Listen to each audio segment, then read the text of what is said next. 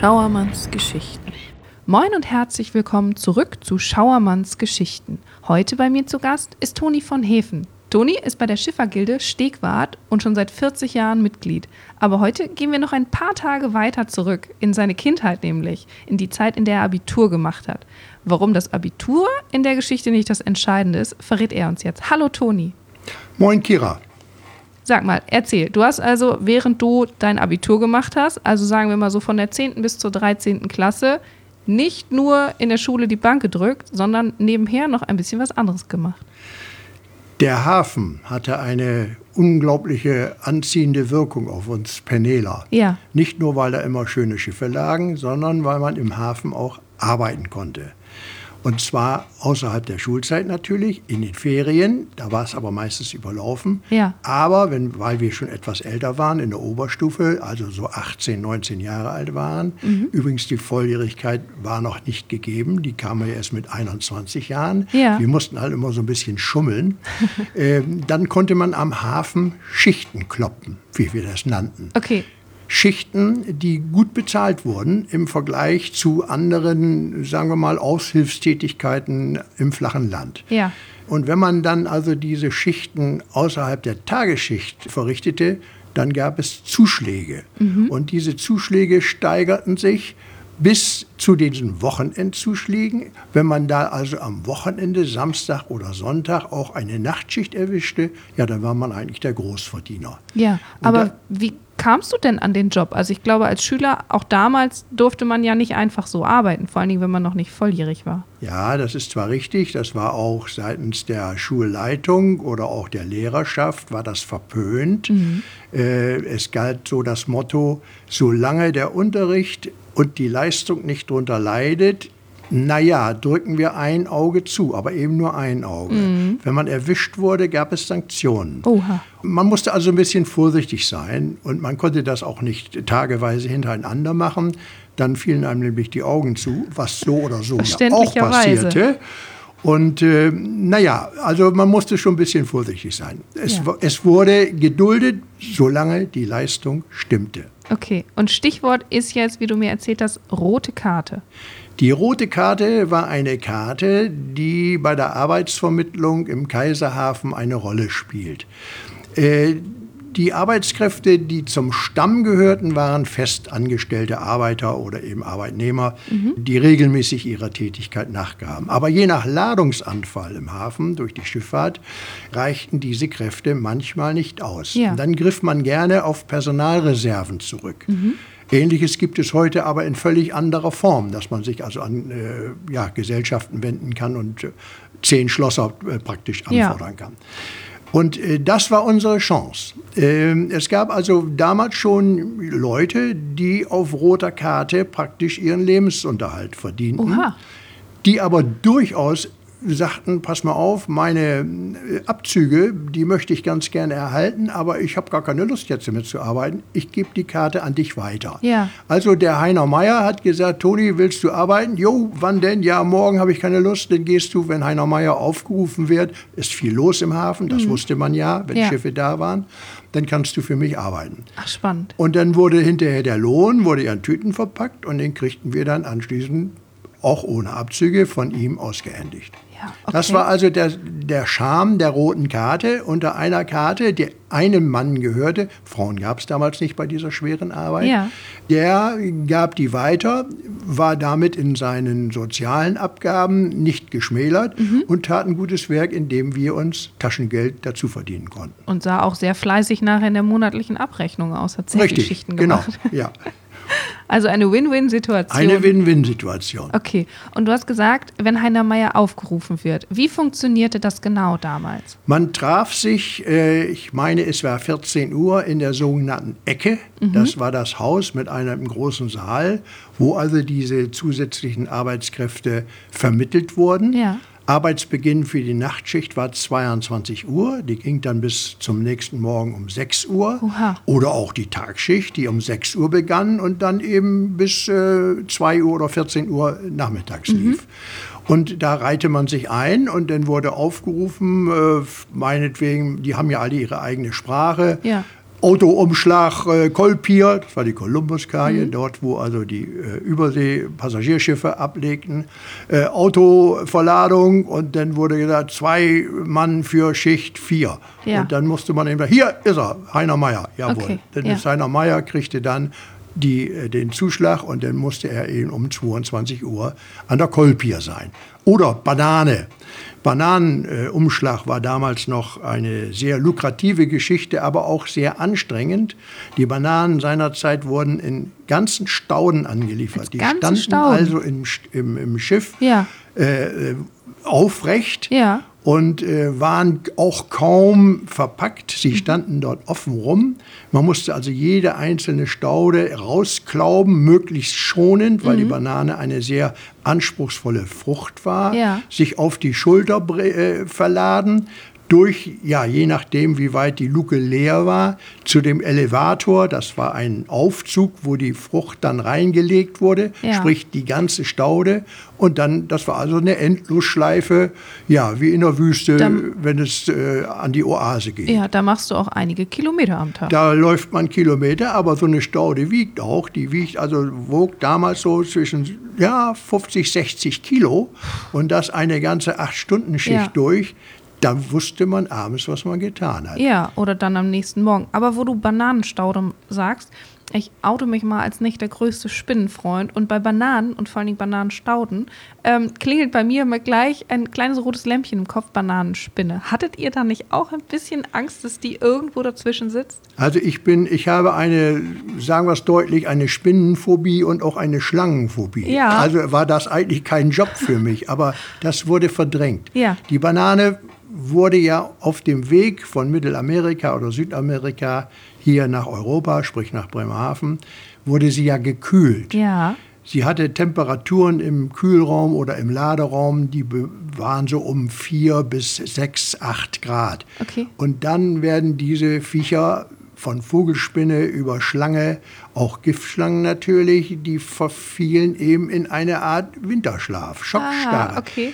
Wenn natürlich die Luke jetzt offen war und das Schiff wurde nicht während eines, einer Schicht äh, entladen, ja. dann wurde es da unten warm. Und dann oh. konnte es schon mal sein, dass da irgendwas rumkreuchte. Ja, uh, ich habe eine Gänsehaut. Äh, aber dann war man schnell dabei mit irgendwelchen Werkzeugen und machte diesen Viechern den Garaus. Ja. Da wurde nicht lange gefackelt, weil auch eine gewisse Gefahr davon Ja, ich wollte gerade sagen, die sind Na, ganz schön giftig. Genau, also, da war Giftschlangen da dabei. Ja, aufpassen.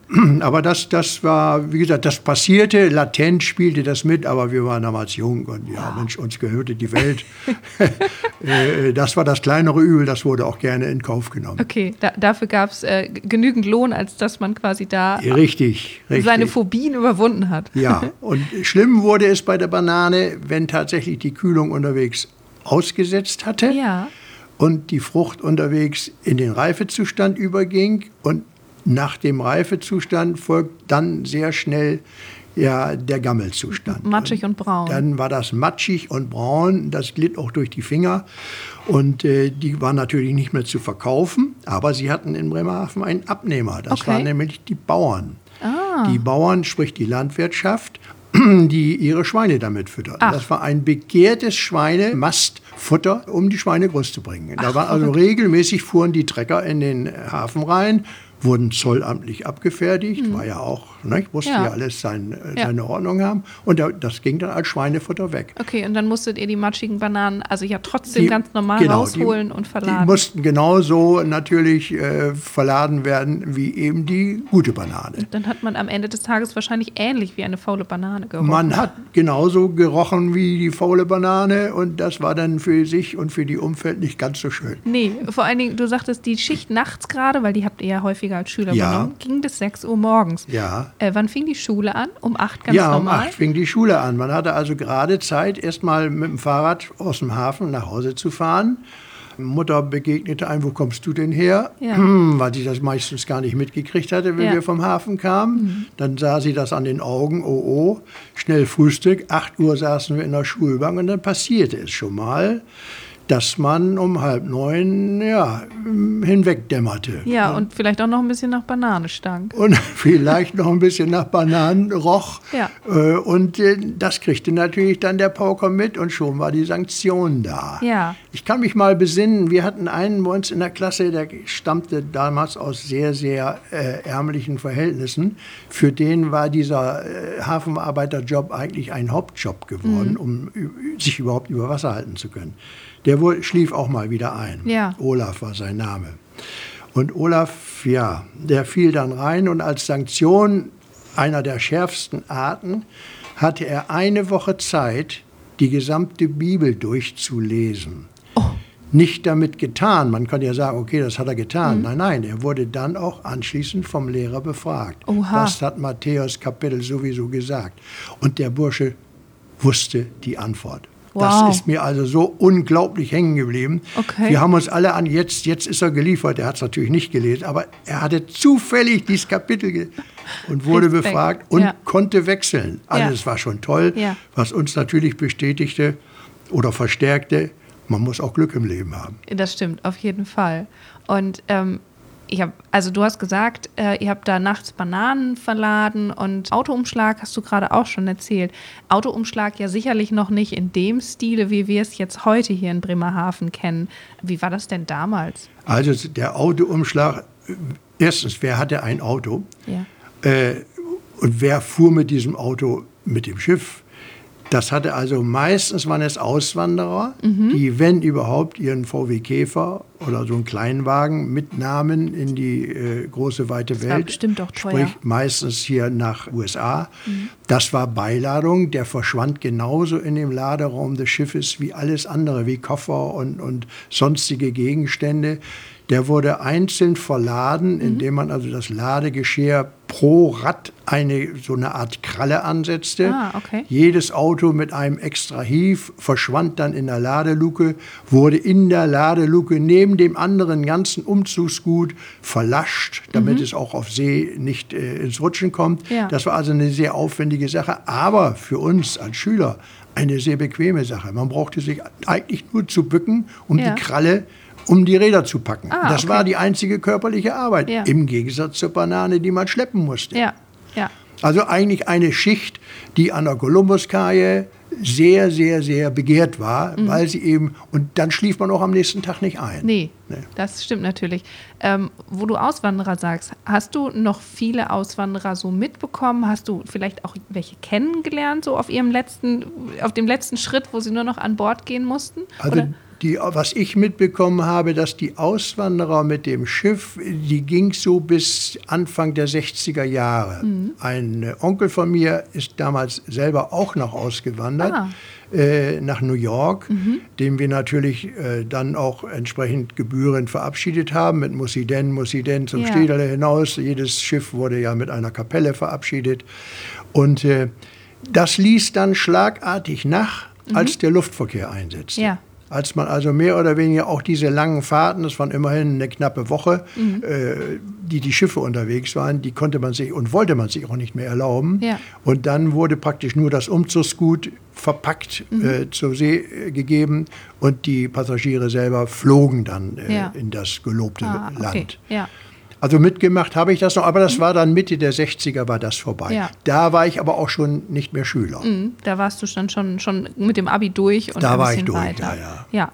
Ähm, aber ihr habt ja nicht nur Autos von hier zum quasi Transport verladen, sondern es kamen ja auch Autos und die waren ja ganz anders als unsere. Das waren natürlich die sogenannten Ami-Schlitten, die kamen. Die waren also im Gefolge der GIs, die ja von den amerikanischen Truppen, die hier in Deutschland stationiert waren, die dann, die Verhältnisse normalisierten sich ja, die dann äh, ihre Familien mitbrachten und auch natürlich mit ihrem Umzugsgut hier in Deutschland aufschlugen und natürlich ihren Schlitten dabei hatten.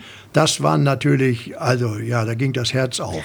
Sechs und acht Zylinder, Wahnsinn. große Buicks und Chevys und wie sie alle hießen, mit großen Heckflossen, mit riesen Lampen drin, was wir alles gar nicht kannten. Ja. Bei uns war ja beim Käfer war ja mehr oder weniger alles zu Ende. Ja. Und äh, wenn die also durch die Stadt fuhren, ja, dann blieben wir ehrfürchtig stehen und schauten hinterher, was da wohl drin war. Ja. Der Sound hängt mir noch in den Augen. Das ist wie jetzt, wenn man also hier große Motorräder fahren Ja. hört.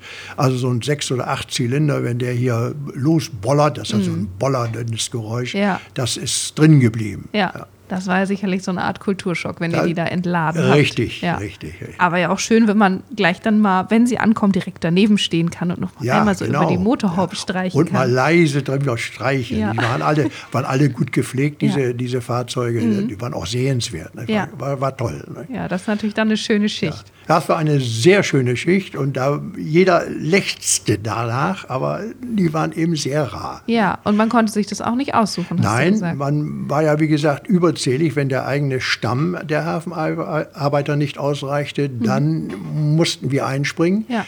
oder die roten Karteinhaber einspringen und die konnte man sich dann nicht aussuchen. Nicht? Und es Ja. gab dafür natürlich auch sehr, sehr anstrengende und schwierige Geschichten. Also was mir ewig in Erinnerung bleibt, sind Zuckersäcke. Nicht so süß, wie es klingt. So siehst wie so Rotzucker, der ist ja braun, Mhm. war damals, äh, heute wird er auch in Containern verpackt, war damals in Säcken verpackt. Ja. Jeder Sack wog zweieinhalb Zentner.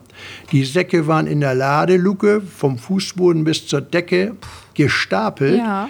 Das heißt, die Ladung hatte über eine Woche Zeit, sich richtig zu setzen. Und wenn man das Pech hatte und machte die Luke auf und war die erste Gang, die sich nach unten hin einarbeiten musste, Ja. dann war man fix und foxy. Man musste also jeden einzelnen Sack aus dieser gepressten Ladung rausnehmen, Mhm. auf zwei Strops legen. Zwei Strops sind so, so Haltetaue, Ja. die das nachher jeweils zwölf Säcke zusammengepackt. Mhm. Und äh, dann wurden die einzeln, also diese zwölf, ein Hief Mhm. an Land gebracht und man konnte den nächsten Hief machen. Man kriegte die nur los, indem man einen Haken zwischen Mittelfinger und Zeigefinger hatte. Ja. Der griff in diese Säcke rein, Mhm. dann musste man die mühsam rausarbeiten aus dieser gepressten Geschichte Ja. in diese Taue reinlegen. Mhm. Und das hatte natürlich zur Folge, erstmal man kam ins Schwitzen. Ja. Dieser Rohzucker Ja. ist fein. Der ging dann zwischen die Finger und dem Werkzeug. Ja. Da war nachher kein Fleisch mehr, das blutete. Oh. Man konnte sich aber nichts anmerken lassen, weil man ja was Besseres war, wie die Hafenarbeiter sagten. Du nimmst uns ja nur die Arbeit weg. Oha. Und man musste also die Sache durchstehen. Also da wusste man abends, was man getan hatte. Ja. Da war man fix und alle und sagte nie wieder Zucker. Übrigens Zucker, der sowohl in die Raffinerie ging, der aber auch damals zu Munition verarbeitet wurde. So, okay. Zucker ist Ja. also auch ein Grundstoff für Munition unterschiedlichster Art. Verrückt. Wieder was gelernt. Das wusste ich noch nicht. Ja. Spannend. Okay, das heißt also, ihr habt wirklich hart euer Geld verdient. Äh, das, es war überwiegend hart verdientes Geld. Man lernte aber so als kleinen Nebeneffekt durchaus zu schätzen, äh, was die Jungs da vor Ort arbeiten. Mhm. Wenn das also ein Beruf ist, also die wissen schon, was sie getan haben. Und Ja. es war ja auch ein nicht so ganz ungefährlicher Job, der da gemacht wurde, bei den unterschiedlichsten Ladungsarten und vielfältigen Dingen, die da unten sich da im äh, Schiff offenbaren Ja. wo man sich ranarbeiten muss. Da muss man Verschalung wegnehmen, weil es mit äh, Holz verlascht wurde. Das war schon, war schon sehr aufwendig. Und wie gesagt, es, wie auch im Übrigen, jetzt haben wir den Schluss zur Schiffergilde. Man, wenn man mal so alte Segler segelt, wie die Astarte, das war ein Fischerboot, man kriegt Hochachtung, äh, was die Leute früher gearbeitet und geleistet haben. Ja, es ist einfach langsam aber sicher alles immer ein bisschen einfacher und komfortabler für die Arbeiter geworden. Ja, kann man so sagen, obwohl natürlich die gewisse Gefahr, die sich dabei mit verbirgt, die ist latent immer, immer Ja. noch vorhanden. Ja, Aber die stimmt. Arbeit, die körperliche Arbeit, ist schon ein Stückchen äh, ja, einfacher geworden. Okay, jetzt haben wir die ganze Zeit darüber gesprochen, wie ihr Geld verdient habt. Jetzt bin ich ja auch mal so neugierig, wofür wolltet ihr das Geld denn haben? Gab es etwas, auf das du gespart hast oder war es einfach nur, ähm, ja, um ein bisschen mehr Taschengeld zu haben? Ja, das Zweite ist wohl das Ausschlaggebende. Man hatte zwar Taschengeld, aber natürlich reicht das, wenn man jung ist, zwischen 16, 17, 18, 19 Jahren nicht aus. Ja. Äh, wenn dann auch noch eine kleine Freundin dazu kommt, erst recht nicht. Und äh, naja, wir waren damals eine recht illustre Truppe. Wir gingen auch schon mal abends ein Bier trinken. Mhm. Man durfte ja, ab 16 durfte man ja, ja ich glaube bis 22 Uhr. Und ab 18 durfte man unbeschränkt. Mhm. Man durfte auch Alkohol trinken und das Bier wir haben eigentlich immer, wenn, dann nur Bier getrunken. Ja. Äh, das kostete natürlich auch ein bisschen Geld und da war es ganz gut, wenn man so eine Quelle hatte, um das saure verdiente Geld nicht ganz so sauer durch die Kehle rinnen zu lassen. das kann ich mir vorstellen. Das ist, glaube ich, auch ja, hart verdientes Geld, um schöne Erinnerungen mit solchen lustigen Abenden mit Freunden zu machen, oder? Sicher, ja. sicher, sicher. Sehr schön. Äh, ganz nebenbei war der Effekt, dass sich die Freundschaften dort doch sehr innig gestalten ließen. Mhm. Nicht heißt, nur in der, in der, Penne, sondern auch danach. Ja, danach zusammen noch die Nachtschicht gekloppt und dann so äh, es, ja. im, den Schultag durchgestanden und den Freitag in der Kneipe ja, verbracht. Ja. Das klingt toll. Eine Geschichte haben wir noch. Eins wollten wir noch, und zwar Lehrer. Du hast gesagt, es gab einmal eine Situation, da konnte ein Lehrer euch nicht sagen, dass es nicht erlaubt ist, was ihr da tut. Ja, das hatte er natürlich vorher gesagt, weil er es ja sagen musste. Ja. Und dann geschah eines Tages, es war ein Junglehrer, mhm. der also gerade angefangen war bei uns, aber gewisse Sympathien halt äh, hatte, auch uns von unserer Seite. Er war Sportlehrer ja. und das kam uns sehr entgegen. Und aber offiziell vertrat er natürlich die Meinung, also dass Hafenarbeit läuft überhaupt nicht. Ja. Aber eines Tages, als es die roten Karten wieder gab, stand besagter Sportlehrer in der Ecke, ganz verschüchtert, weil er uns gesehen hat. Gleichzeitig haben wir ihn gesehen. Und natürlich war klar, warum er da stand. Er ja. wollte sich auch ein paar Mark dazu verdienen. Wir haben die Schicht zusammen absolviert in einem anderen Hief. Also ja. wir haben nicht zusammen gearbeitet, aber mhm. die gleiche Arbeitszeit hatten wir auf dem gleichen Schiff. In der Pause sind wir uns begegnet. Und als dann die Schicht zu Ende war, sind wir uns natürlich auch begegnet und in der Penne, ja. Äh, da genügte ein Blick von, beide, von beiden Seiten und der war so vielsagend, äh, hat keinerlei Worte mehr bedurft. Stumme Einverständnis, dass diese genau. Nacht nie passiert ist. Genau. okay. Und äh, so war dann auch klar, dass nicht nur ihr Schüler ein bisschen Geld dazu verdienen müsste. Der ja. war damals 25, ja. der war also genau, der hatte die Studienzeit schon hinter sich. Mhm. Und das waren eben die Jahre, ja. da braucht man ein bisschen mehr Geld. Und genau, äh, wenn genau. das im Hafen gut geht, dann ist das ja auch eine tolle Sache. Ja. Ja, sehr schön. Ja, so Toni, dann aber vielen, vielen Dank für deine Geschichte. Ich fand es sehr spannend. Danke und vielleicht hören wir uns nochmal wieder, wenn du ein bisschen von der Schiffergilde und von deinen Traditionsschiffen erzählen magst. Gerne, jederzeit. Dann bis dahin. Tschüss. Tschüss, Kira.